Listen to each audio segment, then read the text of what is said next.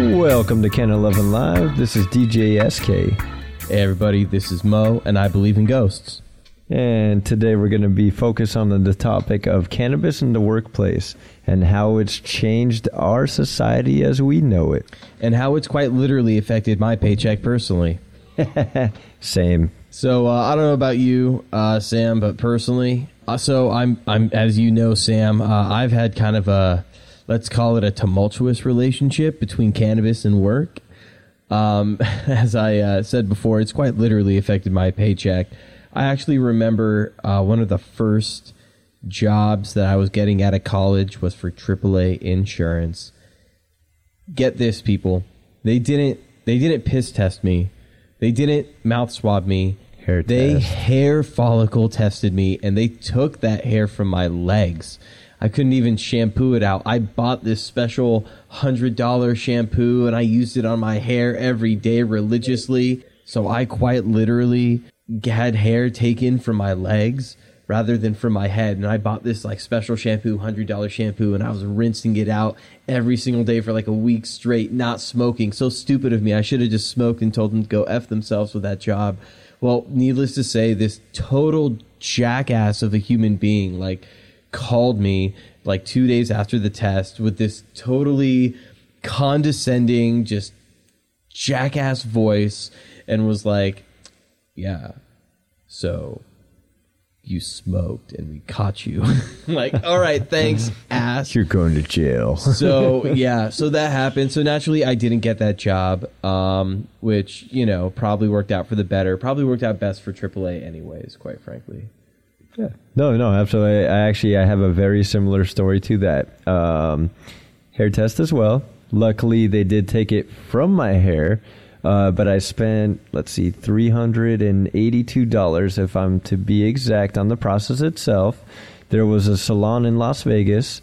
Very good business, by the way, because if you know anything about Las Vegas casino workers, they all get drug tested, which is pretty surprising because we all know how Vegas is.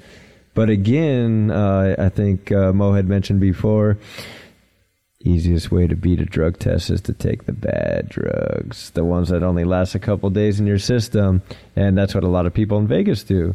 So that's why, hand in hand, they also wanted to keep recreational marijuana outlawed in Sin City because of that fact that they like to keep everybody on the real drugs in Sin City. They don't want them smoking the doja. Why would they? Still mob run, right? Yeah, but speaking of, man, it is recreationally legal in Las Vegas now, and boy, has that been a gold mine. Ooh, but they didn't want that, right? Because they just wanted the nightclub and all the other money, potentially. Am I right or am I wrong? Because... how are they doing in Vegas right now? Vegas is completely recreational. They do have... I think a total of 20 companies overall in the state of Nevada. Most of them are right outside of the Las Vegas Strip. Some of my favorites, Essence Dispensary, Reef. Reef has a big partnership with Cookies. Wiz and Berner are in there frequently. They do a lot of meet and greets. It is recreational now, but for the longest time, if you know about past marijuana laws in Las Vegas, it was actually a felony to have a joint as of about 7 years ago. So when I used to go out there frequently in college, marijuana's the only drug I ever thoroughly enjoyed, so I would tread very lightly with my marijuana while other people that I knew were doing other things without anybody batting an eye, which to me was always very strange. Well, you know what it is, man? It smells. You know, that's what it is, man. Cocaine does, I mean, hey, does it smell like cocaine to you? Right? Yeah. You know, it's just one of those things, right? Like you almost, it's like a green badge of courage. But it's a stanky green badge of courage. Yeah, you know, depending on what strain you might smoke, it could be exactly that, which is why cannabis in the workplace is so prevalent now for everyday go-getters and businessmen. They prefer those sativa-dominant strains or strains with a lot of terpenes like limonene that's going to uptake their creativity, you know, spike everything that they're doing, keep them focused and entrenched in their work, rather than giving them that it's said so many times, but indica couch, you know, it's gosh, I can't tell you how many times I've sold a product just off that verbiage alone, to the point where I even laugh at myself because I say it so often. Indica, indica couch, relaxing sedative, nighttime high. Yeah, man, you pretty much said it too, right? Like, I know that for me, I feel like I'm kind of high strung. And for me to be my best at work, I need to take a little bit of that edge off in order to be able to intake all the stress that I need to be able to take on throughout the day. So for me, like you said, like a little bit of a sativa, usually actually more of a hybrid, because I kind of like to be able, I kind of need to mellow out enough to where those thoughts are coherent, if you will. To me, I feel like cannabis actually did more for my ADD than Ritalin ever did, than Concerta or whatever the hell they had me on after that ever did, or Prozac, and not Prozac, what am I thinking of? Adderall. You know, I just felt like all that stuff would just kind of get me almost like more wound up, albeit maybe more focused. But with cannabis, I feel like I have the best of both worlds. I can be my creative self while not having to stress about everything, while still being able to take things seriously enough, because that's just my personality. Mm-hmm. And I feel like it's done wonders therapeutically for me to be able to deal with a lot of the stresses that I deal with at work. Which is in the medical profession, which does see a lot of, quite frankly, death, you know, the big D.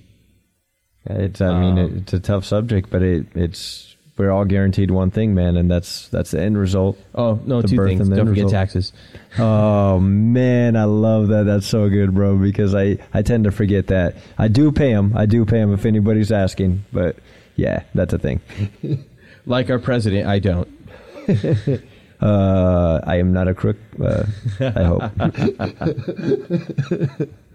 Yeah, but, you know, I just do also want to share one more anecdote about cannabis in the workplace. I kind of touched on this with you at one point. I got into a weird love triangle at a job I was at. Oh, also yeah. Into, an interesting love struggle and power struggle within the inner office politics as well. I kind of went head-to-head with the alpha, and... he caught me smoking a joint on a Friday afternoon, about 30 minutes before work let out. Because come on, man, I'm just gonna answer emails and then go home. So like, what's the harm?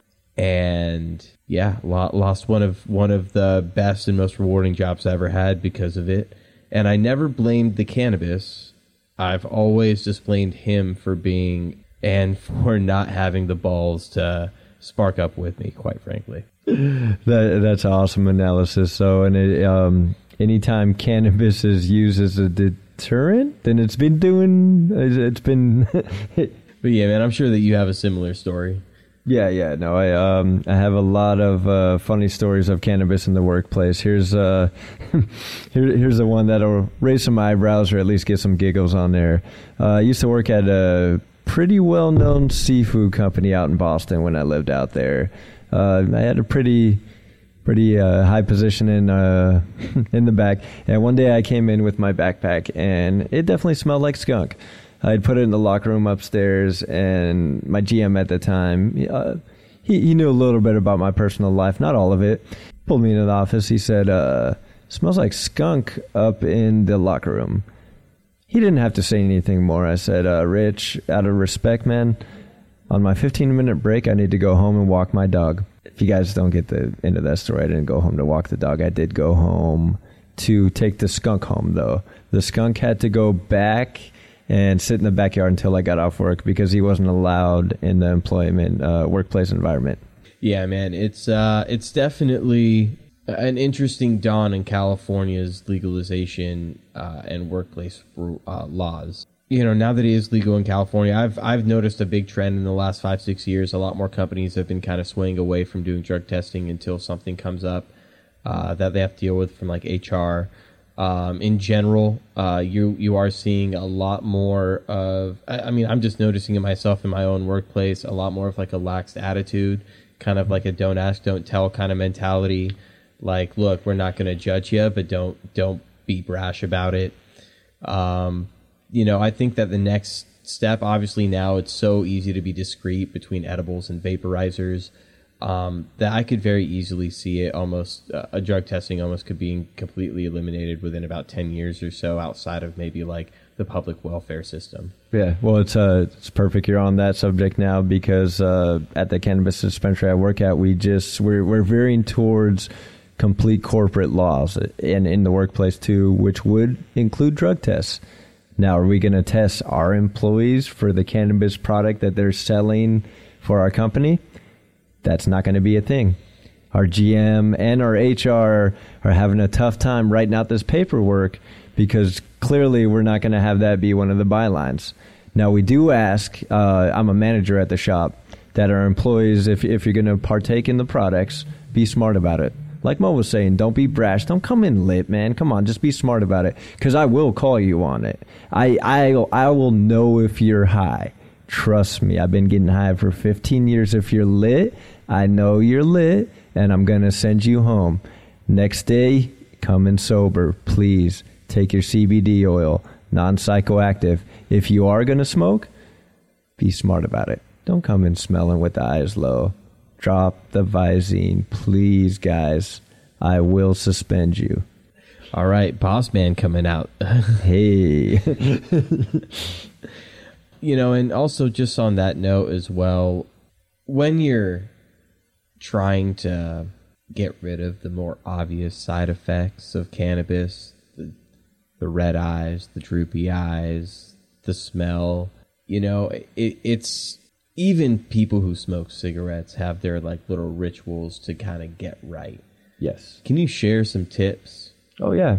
You hit one right on the nose, Visine. My top recommendation, breath mints. Always keep those handy. Hand sanitizer. This is the key for the joints, guys. If you're smoking a blunt on your break, I recommend not doing that because that smells the most. But if you do, hand sanitizer, breath mints, clear eyes, nice trip to the bathroom, wash your face, be smart about it, look presentable, look professional. It's not that hard, and you can still have some cannabis in your system. And you'll be happy, happy as hell. You'll get the job done, and you'll have a big smile across your face. Everything that you do, even when somebody's upset. People come in all the time, complain about the tax system. I put it into perspective like this. Did you vote? Yes. Yes. Did you vote for recreational cannabis? Yes. Then you voted for this. I pay the same taxes, man. No, but I didn't. Oh, you didn't vote for it. But no, I didn't. You didn't vote for it? Well, there's still drug dealers out there, man. And they're in line. Wait, actually, man, are there still people out there selling weed on the corner? The black market. What kind of black market they have for cannabis right now? Just the one that's not taxed. From a dealer in like 4 years, 3 years. Well, then you might have voted yes. Oh no, I 100% voted yes. I was just acting out as if one of those people that isn't into taxes. But that's another. That's episode. What I hit him with. Did you vote for this? Yes. So did I. Thank you. That'll be $44.19 for 2 grams. Yeah, 2 grams. You guys don't do the 2 for $15 anymore for happy hour.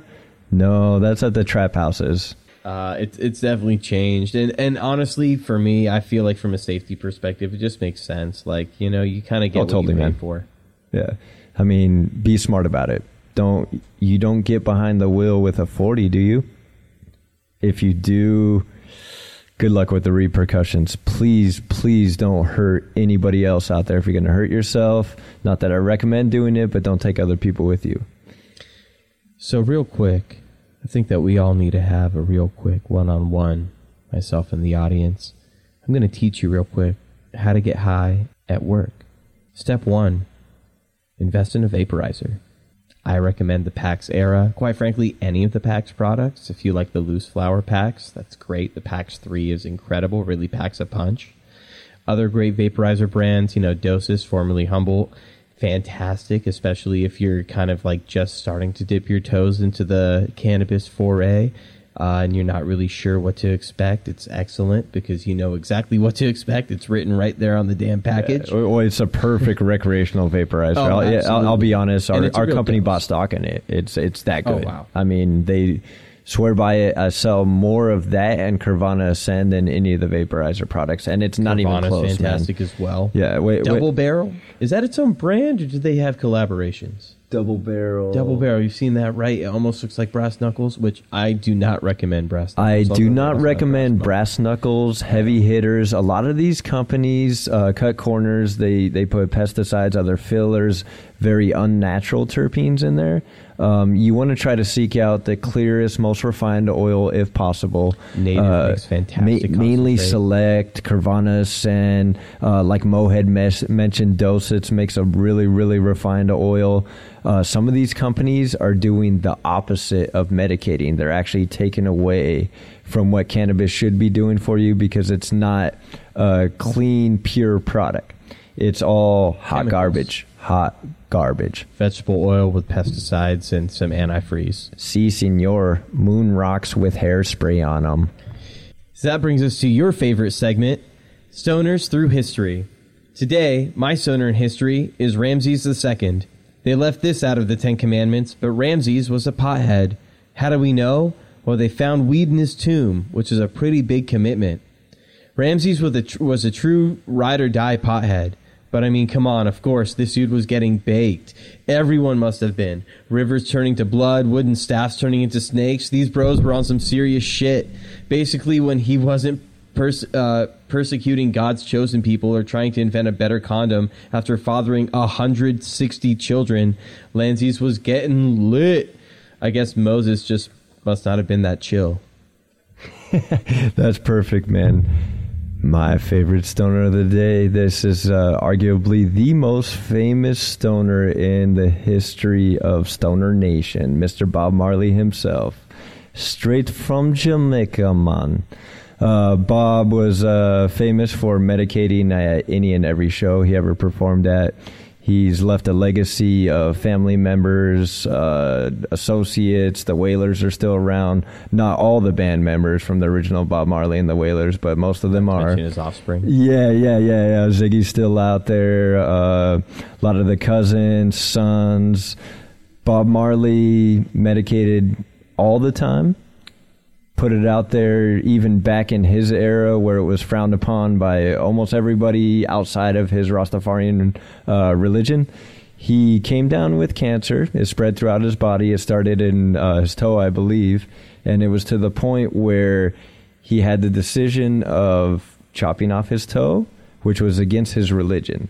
It is against Rastafarian religion to dismember any part of your body, any arm, leg, toe, dismember any part of the human body, essentially. That's why they have these really long dreadlocks and that whole persona behind them.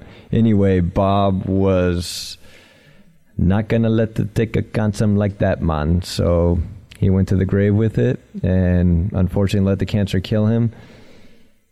With this day and age and all the study of what THC and overall cannabinoids can do to kill cancerous cells, I wish we had that kind of medication back then with the tinctures, the gel capsules and such, that Bob might have been able to beat the cancer instead of just allowing it to take its life from us. And on that super depressing note, that's all, folks. That's all, folks. We'll see you next week on Ken 11 Live.